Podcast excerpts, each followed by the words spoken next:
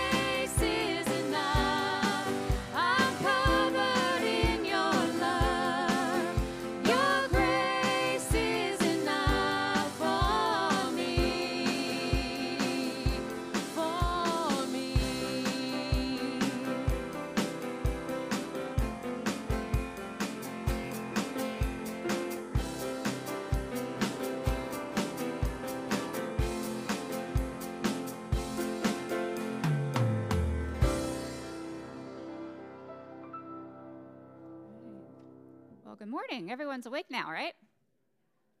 All right. So, Psalm 96 says, Sing to the Lord a new song. Sing to the Lord, all the earth. Sing to the Lord, bless his name. Tell of his salvation from day to day.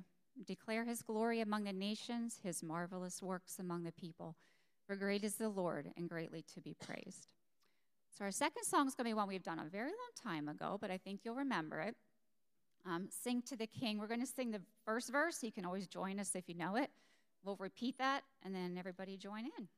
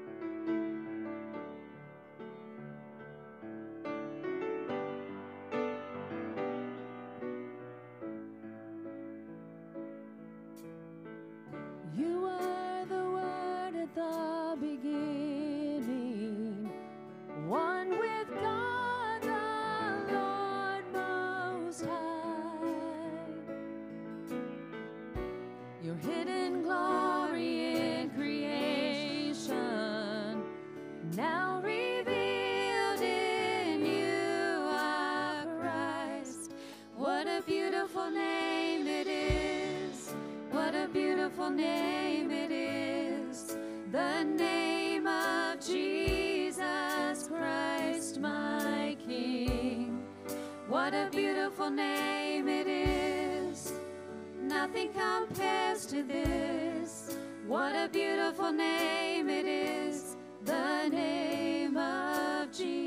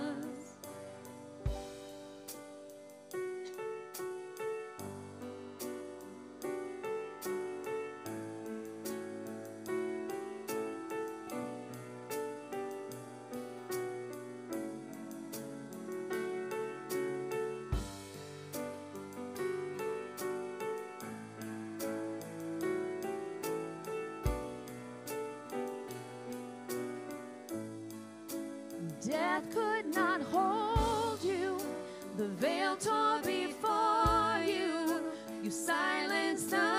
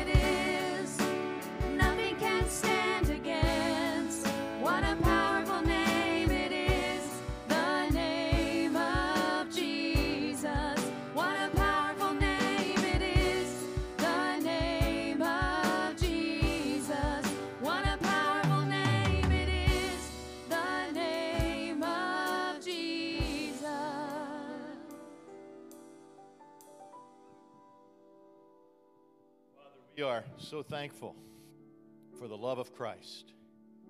For it's in Him that we have salvation, abundant life, eternal life, forgiveness of sins.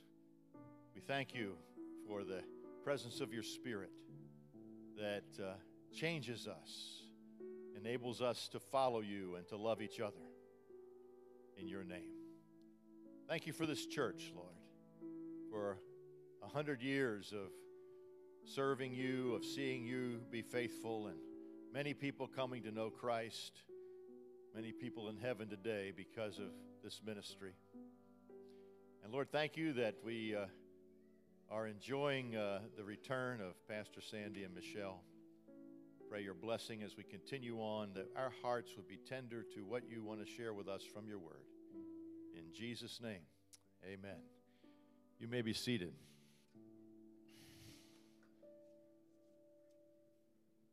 That was great, worship team. Thank you. Thank you, Michelle. A few thoughts here on uh, before we do. I see uh, a reminder from the children's ministry leader that we need to dismiss the children's to what? To the Oh, that's right. They're going to the modular today because we have a, a meal afterward in the all purpose room. So, boys and girls, and moms and dads, that's where they'll be. Thank you. All right. Well, some of you here uh, know this couple very well. Hadn't been that long since they were here, but some of you don't have any idea who they are. So uh, I'll go ahead and give you some information. Uh, pastor Sandy and Michelle served here. Uh, pastor Sandy is pastor from 2003 to 2014. Uh, and um, actually have served in a variety of places. Uh, Rockville, Maryland uh, is where you came from to this church, but you've also uh, served um, churches, colleges, and schools in Tennessee, Kentucky, Maryland, Pennsylvania, and now they're in Clarksburg, California, just outside of Sacramento. So, a long trip coming over to visit with us, and we appreciate you coming back. Um, they've been married for 30 years. I know they don't look like that, but they've been married for 30 years. And uh, a great story while they were here that um, they, uh, they got, to, got their son. Yeah, Sam.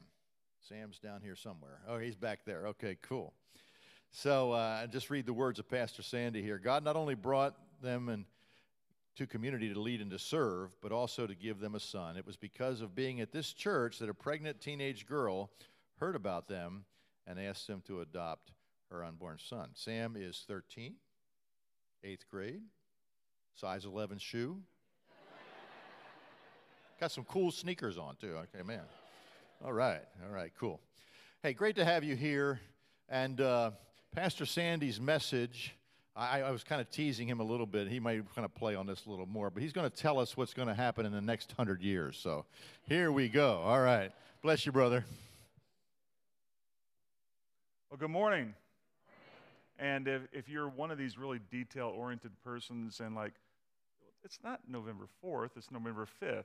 Yesterday was November 4th. And when I'm finishing, that's why. And those of you who know me go, yeah, we get it.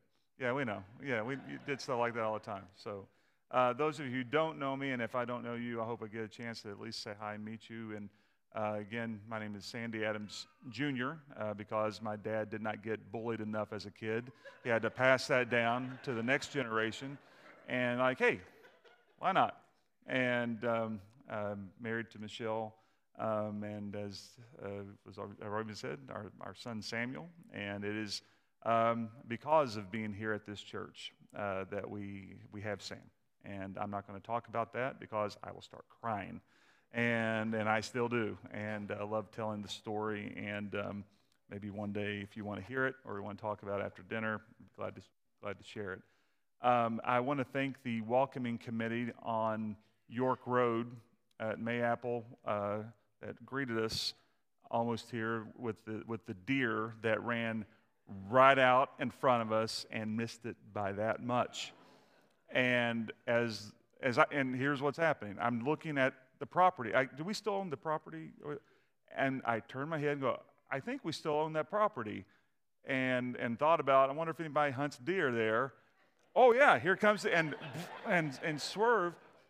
Yeah, yeah. And, uh, and so the first thing I thought was, I should have gotten that insurance on the rental car, you know, and eh, maybe next time, yeah, that's, that's why you get that, you know, and so thank the Lord, we're here and no damage to the rental car because that could have been ugly. And um, but thank you so much uh, to all involved who invited us and made the decision. Of course, Pastor Glenn and the the committee who put together this uh, wonderful year of celebration. I've been following you guys on Facebook and with others we keep in contact with and watching your celebrations. What a great idea! I just I think you know some churches will have like the day or a day and you kind of jam all this stuff in or into a weekend, but to have it throughout this whole year, what you've been doing, I just think it's beautiful. And I think it's just reflective of, of this church and, and the, your, your thoughtfulness and conscientiousness and, and things like that. I just uh, I, I thank you. We're honored to be here. You know, if we had to have taken a bus to be here, we'd have done it. Well, maybe, maybe. I don't know. I'm so sure about that. Flying's a lot better, but you know, it, you know, but we just we're so so honored uh, to be here. And, and, and um, I also want to say, you know, when we came to community, I was 32 and um, had, uh, had trained to be a pastor, left pastoral ministry for a bit to go into sports and coaching, went back into ministry, and and and so uh, this church, I want to say two things. I want to say thank you for giving a young man an opportunity um, to to be a lead pastor in this context. I also want to say I'm sorry um, for lots of things, and that I you know lots, I'm sure, sermons I thought were brilliant that you were like, you know, and uh, thank you for being patient with me when I wasn't necessarily patient with you. And at times, thank you for bearing with me as I grew up and hopefully continue to grow up.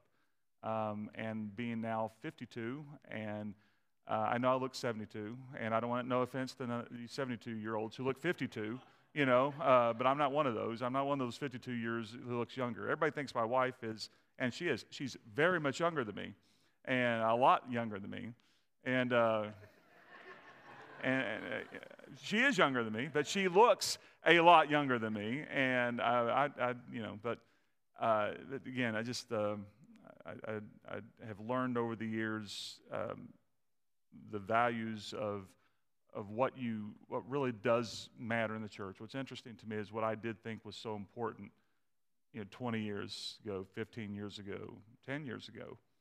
You kind of learn they're they're really not that important.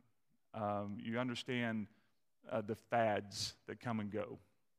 You understand the uh, the ideas, and they, they may be good, they may be beneficial, but you you start to understand over time and, and God teaching you and teaching you through a variety of ways.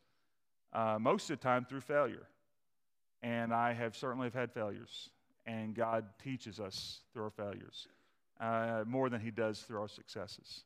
And, so, like I said, I want to thank you. Those of you who were here at that time 20 years ago, um, I want to thank you for that. Uh, and, and sorry. and as well, and, uh, and, and, and that's the value, the beauty of the church. That's the beauty of where we allow ourselves that grace and growing together. Uh, 20 years ago, uh, I was the associate pastor of uh, Montrose Baptist Church in Rockville, Maryland. And at that time, it was a large, diverse con- congregation, uh, but it was dealing with the fallout from a scandal involving our lead pastor uh, it was a financial scandal that had great ramifications upon the church um, that eventually basically has led to the church being just a handful of people now. And, um, and so, knowing that our time in Maryland was coming to an end, Michelle and I began praying about and exploring and uh, other options. And I did feel at that time that I was to go back into in a lead pastor. I felt called to preach and teach and lead in that capacity. And we really love living in the mid Atlantic area. We loved living in the Washington, D.C. area. We were, our hearts were broken about what was taking place. You know, we were coming to, well, as we were coming to a wonderful place, we were uh, spiritually and mentally, and emotionally limping a little bit because our hearts were burdened by what was happening down there. And, um, and, and that happens, you know, in ministry. Sometimes if you have a pastor who's coming into your church or new ministry, you know, there's some hurt sometimes. And then you may need, if that happens or when that happens in the future, when you're looking at pastoral transition, you just be sensitive to that. Understand that pastor may be hurting. There may be some things that didn't end well. And then they need that grace, they need that love and support. Um, and so we started looking at options, but we really, uh, we didn't grow up here. I grew up in Kentucky. Michelle grew up in Illinois. Uh, at that before uh, we were in we met in Nashville in college, and we were in Nashville before we went to Maryland. But we just fell in love with the Mid Atlantic. You know, loved. I'm a history guy. Just loved the area, and we began looking at churches with openings, Maryland, Pennsylvania, in this area. And and so, after receiving a response, I think I, I it wasn't that I sent a, a resume to every single church, you know, hoping one of them will take a chance. You know, we we, we, I looked at that and studied that and saw these openings, and, and I think there was five. Uh, I think there were five. There's two in Pennsylvania, another one in Maryland, one in Connecticut. Thank the Lord that didn't work out. You know, I mean, that's it's cold up there, man. and um, um, so, um, and if anyone's from Connecticut, I'm sorry, I didn't, I didn't mean that. I, have never been. It may be the greatest place on earth, but um, and another one I can't remember. There were, I knew there were five, maybe Virginia, and um, and so I received this response back. I got a couple responses, uh, three, and, oh, I got responses, and like three, no, thank you, you know, and uh, but a couple, like yeah, let's go a little bit further. Then I got this packet from a church called Community Baptist Church, and I wasn't really sure that that's the you know at first I thought I looked at what was happening here. I said, okay, they're going some changes, transitions, and I, I, I think I can help with some of that. And and I got this big packet of information. Uh, you know, it was information which was great. I love that you guys spelled things out really clearly, where we stood. That was great. Um, but also got this, I don't know, 97 page questionnaire, you know, and, uh, or maybe not 97, but it was half that, I think. And, and it was very thorough. So, okay. And, and it's one of those things you better, if you're going to do this, you know, you, you know where they stand, what they're looking for. So we went through that. And I filled out this questionnaire, and um, which led to interviews with the pastoral search committee, and then an invitation to come for a weekend and do uh, to be.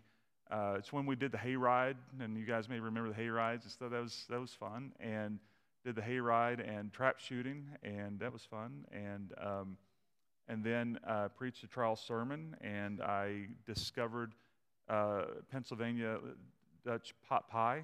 Marianne Lentz made the best pot pie there, and it was just amazing. There's Marianne. There you go. Yeah, and and uh, and and it was fantastic. And uh, then that led to a second opportunity to, for another weekend.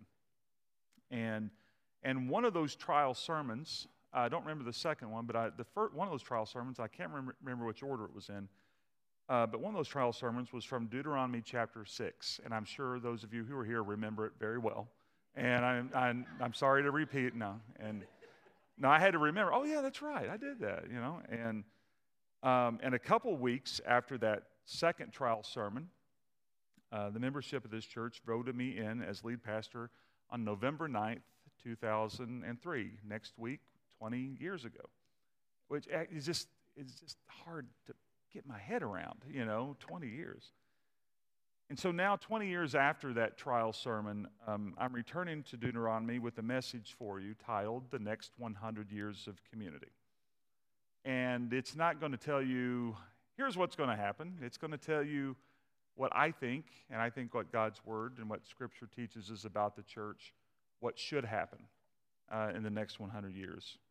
And it's based on Deuteronomy chapter 6, verses 1 through 9. In fact, I, I realized this past fall, as I was preparing for a series in Deuteronomy in my church in Clarksburg, that I had preached here not only this trial sermon for this and 20 years ago, but in January of 2013, I did a series here in Deuteronomy as we were preparing to do the uh, then the uh, um, the D6 uh, curriculum, uh, Sunday school curriculum, and we did for a while here, and and we felt that that was kind of a time of transition for our tr- children's ministry.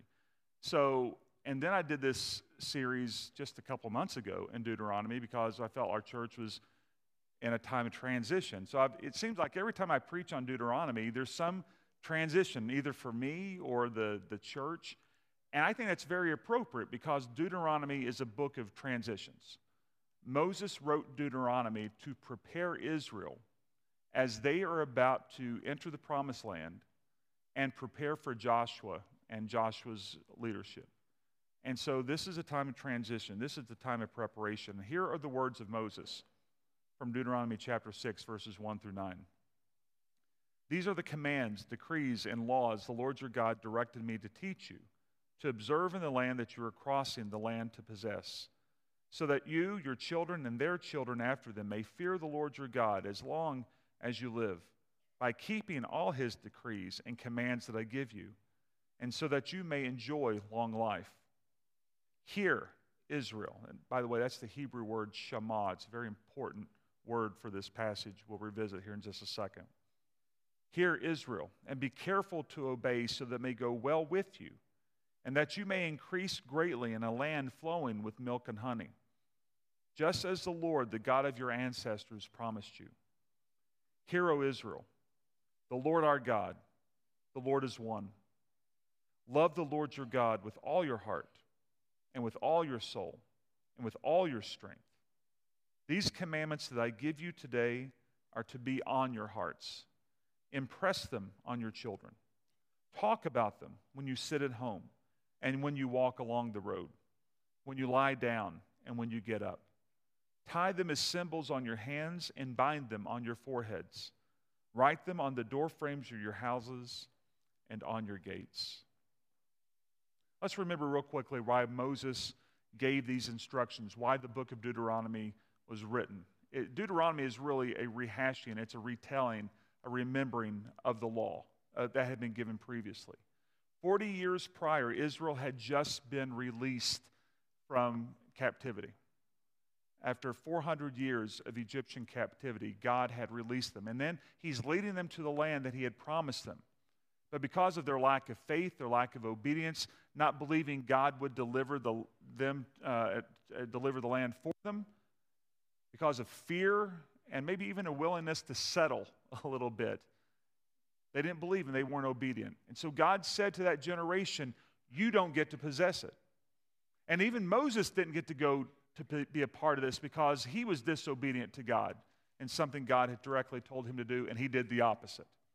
So Moses isn't getting to go in. After 40 years, he's got to deal with this, these problems and these issues and, and care for these people. And if you don't know that, read, read the Old Testament, read the first five books. I should say, you know, get through, uh, get through Exodus and go into laws of Leviticus and Numbers, and you're going to see how God was working through these people who were just hard headed, hard hearted, and disobedient. And you know, he's preparing a new generation. And Moses knows he's not going in. He knows that his time on earth is nearing an end. He knows that uh, God is preparing Joshua, his right hand man, to take over the leadership. And they're going to go and possess this land.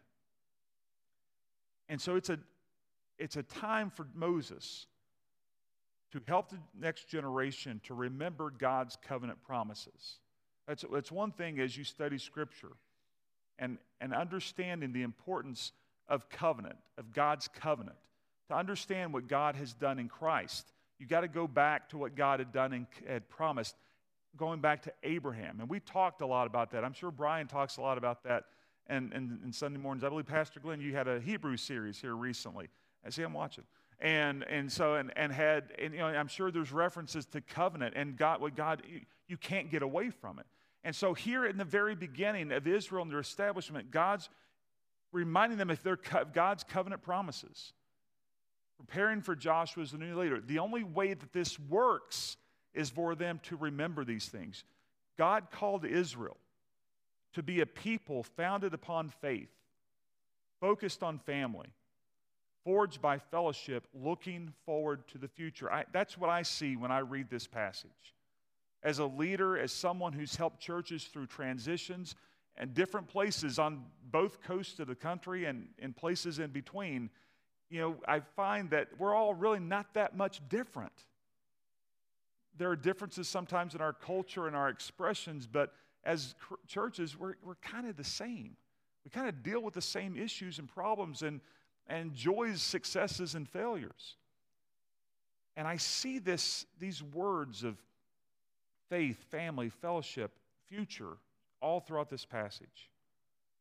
You know, I'm, I'm sure in this year's celebration, you have reflected on the changes and challenges that have been experienced over the last century. That the full gospel tabernacle, Grace Tabernacle, Community Baptist Church, and now Community Christian Fellowship has encountered over 100 years of ministry. I mean, that, that's astounding. My church in, in California, Clarksburg Community Church, uh, let's see, uh, in 26 and 20, it just sounds weird when we say in the year 26, which is now two years, three years away, we're, we're going to be celebrating our 100th anniversary. And um, and so when you think about that, and of course, out here on the East Coast, there are churches 200 years and more. It's just amazing. And you think about the changes and challenges that have been experienced in 100 years. I, I, know the changes that took place in this church in 11 years and, and how God led us and how God was with us and what God has done and, and what God is still doing And that's exciting to see. I, I know that you've been rejoicing in God's faithfulness and reminiscing about the rich history of this church. And I want to challenge you today to recommit to these areas of focus. Next areas of focus. And to establish these commitments to influence the next 100 years. The next 100 years of community, just like Israel, should be committed to the faith. The next 100 years of, of community should be committed to the faith. That sounds so basic and so elementary. But that's the only way it works. Unless you want to be a social club, unless you just want to be a gathering place, unless you want to be an event center. I mean, you can do that here and call it Christian and call it church. But if you want to be a church that teaches, preaches, spreads the gospel, and grows disciples and makes disciples, you have to be, every single one of you, have to be committed to the faith. If you are a Christ follower, now some of you may be church growers and you haven't made that commitment yet to be a Christ follower. Keep coming to church, all right? But eventually, God's going to call you to a higher standard, and maybe He's calling you to that today. More than just coming to church, now you need to commit. And it's not this church you're committing to. You're committing yourself to Jesus Christ.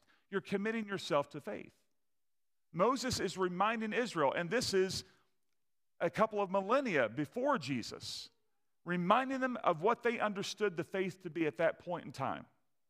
He's committing them to the faith. If you look back at that passage, he's saying, Here's the commands, here's the decrees, all the things I've taught you for 40 years, all the things that God has revealed. Remember these. You know, we talk about the Ten Commandments, we talk about these other things. Remember all these things. The, this is the faith. Remember, hear, hear, O Israel. Verse 4 The Lord our God, the Lord is one. You shall love the Lord your God with all your strength, heart, soul, your heart, soul, and strength. Listen, that's the Hebrew word shema. This is now, this is a prayer. This became a prayer. In fact, it's one of the most elementary foundational passages for all Jewish people today. And they quite literally took these words and applied them. And years later, they started to apply them literally. It was a beautiful way, but then it became this legalistic function that lost its meaning. They started writing the passages down. Well, Deuteronomy 6 tells us to write the passage down, write them down, and put them on our, on our wrists, okay? Well, let's write it down, put them in a box. Hey, let's even put it on our forehead. Yeah, that'll show us that we're really spiritual. Let's put that on our forehead. Let's write it on the doorpost and gate uh, of our doors. And, and they started doing that. And then they started writing on these little pieces of paper and put them in box. Let's even put it above the door on this box. And, and homes still do that today. And it could be a beautiful symbol. But for many people, it's just a symbol. For many people, many Christians, many churchgoers, it's just a symbol.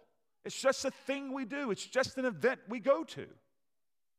Moses was calling Israel to something higher to remember, hear this love the Lord your God with everything that you are. When Jesus was asked, What is the greatest commandment? All the things God had to say, do, and regulations, rituals, what was the greatest? He quoted this. Then he gave him a bonus commandment and love your neighbor as yourself.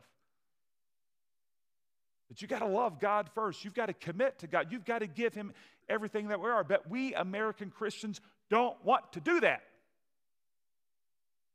We like holding on. Sandy Adams is a control freak and likes to hold on. He likes to tell God what to do. And God has had to teach Sandy Adams a few lessons over the years. Say it doesn't work that way. And not to punish me and not to hu- humiliate me and shame me, but to show me if you want to understand the joy of the Lord.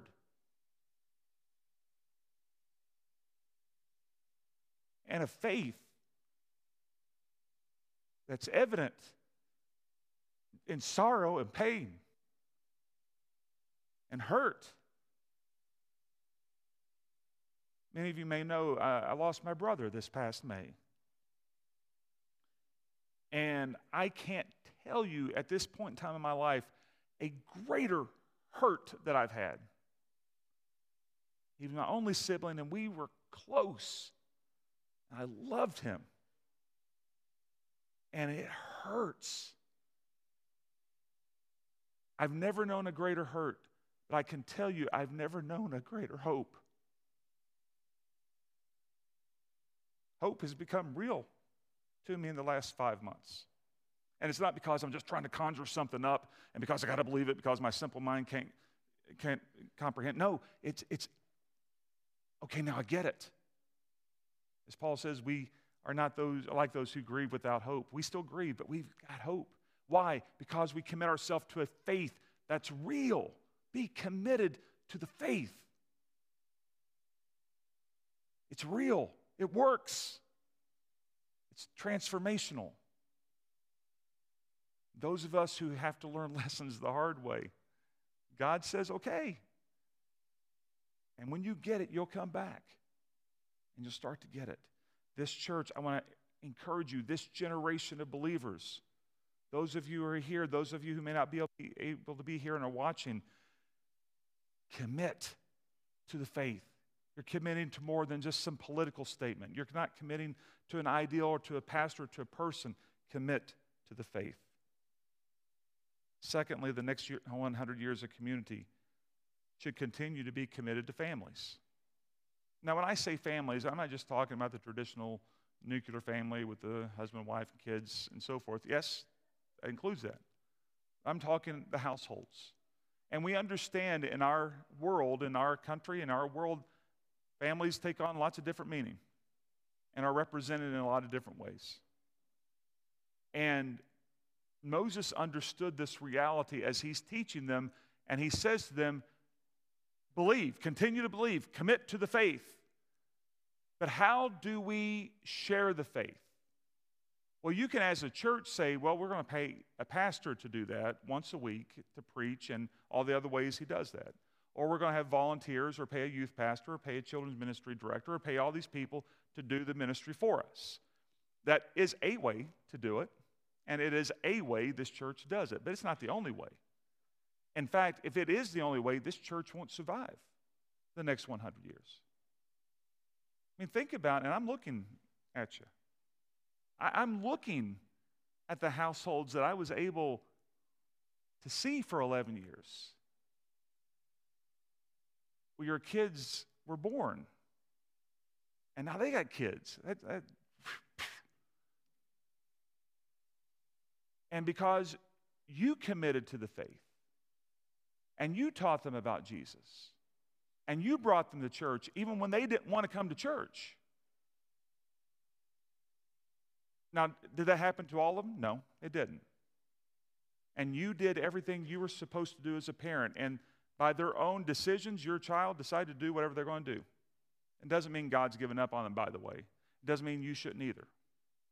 You keep praying for them. You keep loving them. You keep being their parent. You keep being that influence. And God's in control. Don't fret it. It's okay. But keep sharing that with the family. Moses said, Teach it to your children, talk about it. When they get up, when you're eating dinner, when you're walking, you know, let faith be the most normal part of your life as a family. I understand for some of us, it's a, it may be a little awkward. It may be awkward talking about the faith. Maybe you didn't grow up in that environment. You're not sure how to do it. Just start with, with a prayer at mealtime. Ask when you're riding home today, what, what, what did you guys cover in Sunday school? The Awana verse that they may have learned that day. What was your favorite song that was sung today? What, what do you think that meant? All kinds of ways. What, what did Pastor Glenn talk about today? You know, talk about it, share it. Ask your kids what they think. And it doesn't have to be a theological masterpiece. But I will tell you, some of the best theological statements I've had were from my son, and some of the best questions I've had you know, and, and like, wow, you know, I spent a lot of money trying to understand that, you know, as a, in, in seminary. The, celebrate that. And, and, and parents, maybe if you're a little behind on that, hey, you're, you're, here today. Good. That's a good start. But maybe you've not been as committed to that at home. You may say, well, what do I do? Go, go to your kids and say, hey, I'm sorry. I've not done that as well as a parent as I should. Hey, hey let's, we want to start over a little bit. But don't throw the whole thing at them, all right? Just step at a time. Let it be natural. Let it be normal. Israel, uh, Moses knew that this was essential for Israel's existence, and it's essential for the church's existence. And, and your kids may graduate and they may go on to other churches. I mean, how many of our kids have grown up and have served overseas or serving other churches? You know, that, that's wonderful. It's beautiful. And I think the next 100 years of community will continue to see that kind of growth and see that kind of fruit. Third, the next 100 years of community should be committed, continue to be committed to fellowship. Now, that word fellowship is not in this passage. I understand that. And that really is a New Testament concept, that word, that koinonia, that, uh, that shared uh, commonality of the faith that we had. But that, that's all throughout the people of Israel. You know, Israel, the, the Jewish way of life was really a model for the church, for the early church. And many of the early practices of the church was because, well, this is who we are. We're Jewish. We, we get together. We eat meals together. We fellowship, you know, and they, we, we share the faith. We had these things in common. And fellowship is such a vital part of the church. That's one reason why in 2008 we changed from Community Baptist Church. And there are a lot of reasons for that. I don't have time to get into this morning. There are a lot of reasons for that, and we don't have anything against the Baptist, okay? Um, but it started to represent something that was not um, our main expression, but it didn't, was not a condemnation by any means on, on Baptist. I grew up Baptist, and, and others of us have too. But we felt that to reach our greater area here, that we want to emphasize that, well, we are, we are church, we are Christian, and, and, um, and we floated around a few, I think, um, other names. I'm not going to go into that too, but we kind of landed on fellowship. And we felt that's who we are. We felt that fellowship really reflected one of the main values of this church. And I hope that's continuing. Um, I know it's not easy for every person when they come into a new group to connect. Some do it better than others by your personality, what you have in common, if you know somebody. And there may be somebody here who is brand new to this church and you're having a hard time finding your spot. And, and you might be tempted to say, well, I can't find anything because there's a whole bunch of cliques here. That's, I hear that, you know, from time to time in churches. Sure, there, it just happens, sure. That doesn't mean they don't want you in it. It doesn't mean they don't want you here. Just people know each other. They have things in common. They have that fellowship. But you can still be part and you will find. But I can tell you, you won't find your spot if you're just sitting and coming and leaving as soon as you can. You, you got to be a part. Be a part of what's going on. Share who you are. Be humble, be gracious. Uh, and, and, church, continue to understand, and I hope you get this, in a world that continues to be antagonistic to the gospel, we need one another. We need fellowship. Don't lose that, that value. Uh, the book of Acts, chapter 2, says after the day of Pentecost that the early church, those first believers, they continued in the apostles' teaching, in the breaking of bread, and prayers, and to fellowship. That's part of what we have to do. It's part of who we are. I should say, fellowship just kind of explains what they all did there as a church. Continue to be that, continue to be a fellowship. And finally, the uh, next 100 years of community should be committed to the future. The reason Moses was sharing this, he knew Israel was going to have a future without him. Uh, every pastor understands that reality. Every pastor understands, I, I, at least I hope they do, that at some point in time, whether we retire, die, or God leads us to another ministry, there's a future beyond us.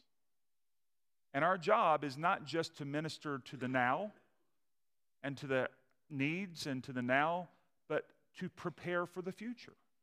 Moses understood that. That's why he's doing this. And I believe that's what you guys have been doing. You know, you're, you're celebrating the past, but you're committed to the future, and you're finding what that means. I understand you're going through some discussions and conversations about important matters, uh, even like bylaws and things like that. that, that that's important. It's not the most important thing, but it's pretty important. You're not just doing that because it's time to do it, or you're doing that because it is reflective of who you are and preparing for that future. Commit to the future. Pray for your current leaders, your current pastor, your current kids. Commit to whoever's following behind. Um, and I, I, I, I think to move forward, you appreciate everything what's come behind you. But you're understanding we're God's got us going. God's behind us. He's empowering us, and we're responsible for what He's entrusted to us, but we're committed to doing what we can for the future. Now that I'm uh, 52 and have experienced a variety of successes, failures, losses, and gains, I've learned that no one can predict the future. So I don't know what's going to happen in the next hundred years. And you think, again, think about all the how life was so different in 1923 and how different. I mean, when I started 20 years, we didn't have, you know, this. By the way, everybody smile. All right? I'm not really good. I don't know how to do the whole panning thing. I'm, so I'm going to do this, and I'm going to do this, And I'm going to do that. All right. I mean, this was not around 20 years ago. And, and just think this I, I, I have no idea. I mean, 100 years from now? And the only thing that I know is that, with the exception of Dick and Mary Ginsler, none of us will be here 100 years from now. and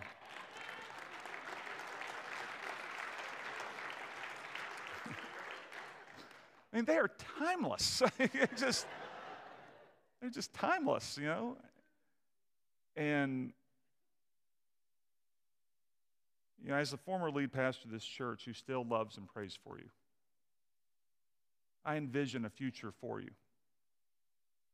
However, it will not be based on your ingenuity, innovation, and intelligence. God will use that, but that's not what is going to keep you going.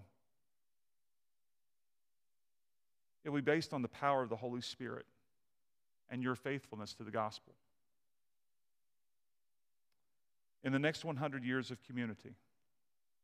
I hope the future church will look at this generation when they're celebrating their 200th anniversary and they will say, they love the Lord with all their heart, soul, and strength and remain faithful.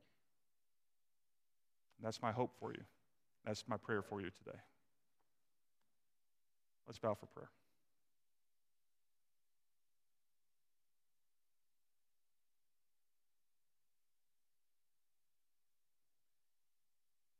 Father, as we come to you in Jesus' name, we come to you with thanksgiving and praise and awe of what you have done and are continuing to do in this fellowship of believers.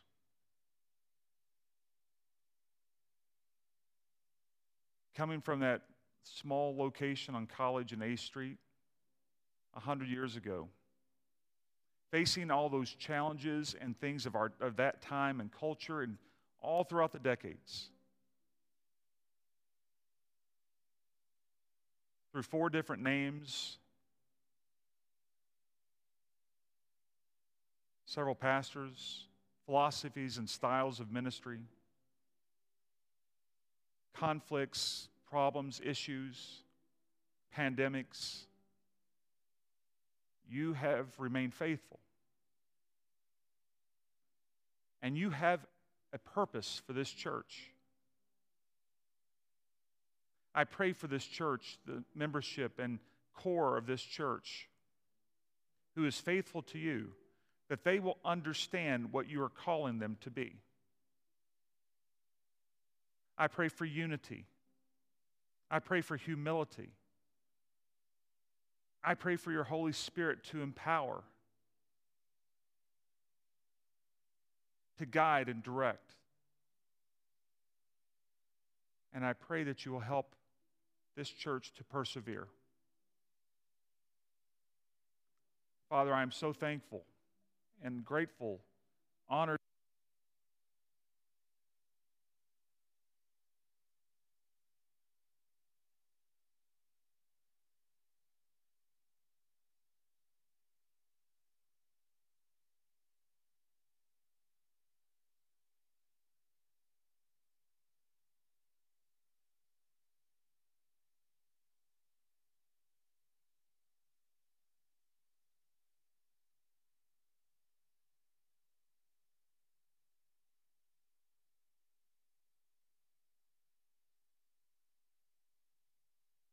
Just stand with us, please.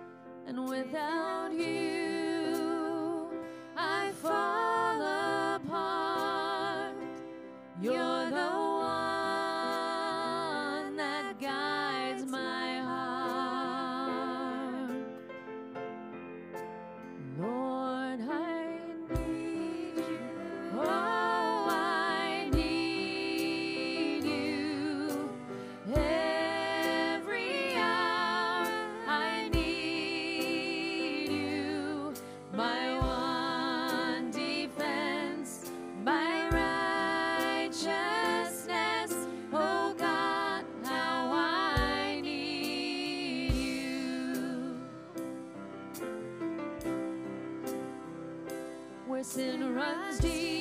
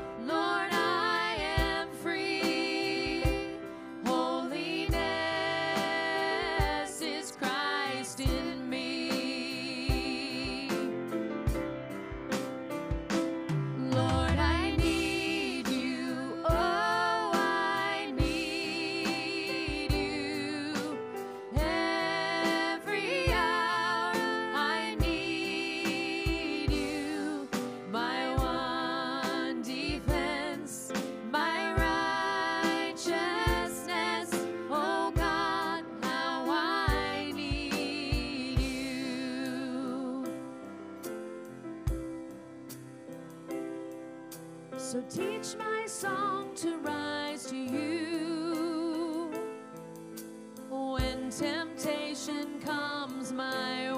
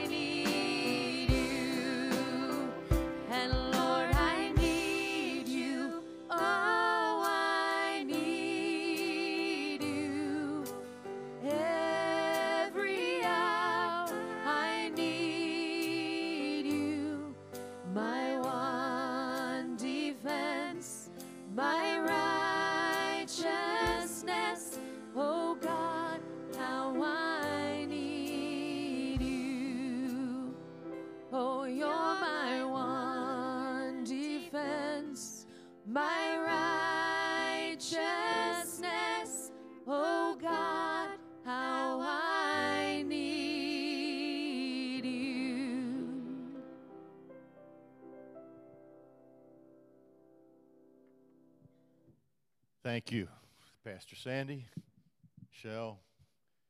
Great to have you here, and very rich for us to be reminded of how God used you while you were here for 11 years and has continued to use your influence, and especially today, to uh, just think through with you as God's put that on your heart.